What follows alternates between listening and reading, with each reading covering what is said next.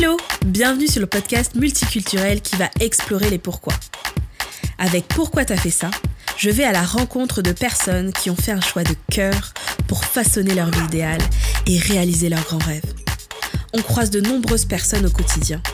Et si on allait à leur rencontre pour comprendre ce qui les anime et peut-être créer l'étincelle qui nous portera à réaliser nos propres rêves?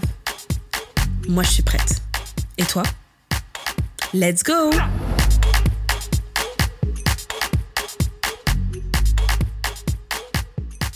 Hello, je m'appelle Jade, je suis content stratégiste et j'aide les entreprises à mettre en place une stratégie de contenu authentique et performante.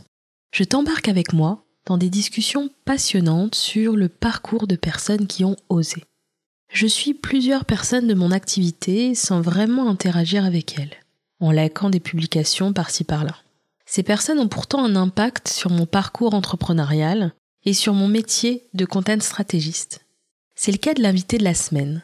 J'ai voulu interviewer Lucie Eripré, la fondatrice de Creative Bloom. Et elle a accepté. Lucie a façonné son parcours avec rigueur, créativité et grande résilience.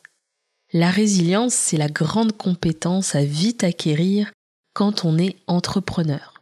Parce que tu sais que tu rencontreras des obstacles. Tu sais qu'ils seront nombreux et plus ou moins grands mais tu sais aussi que tu ne dois rien lâcher.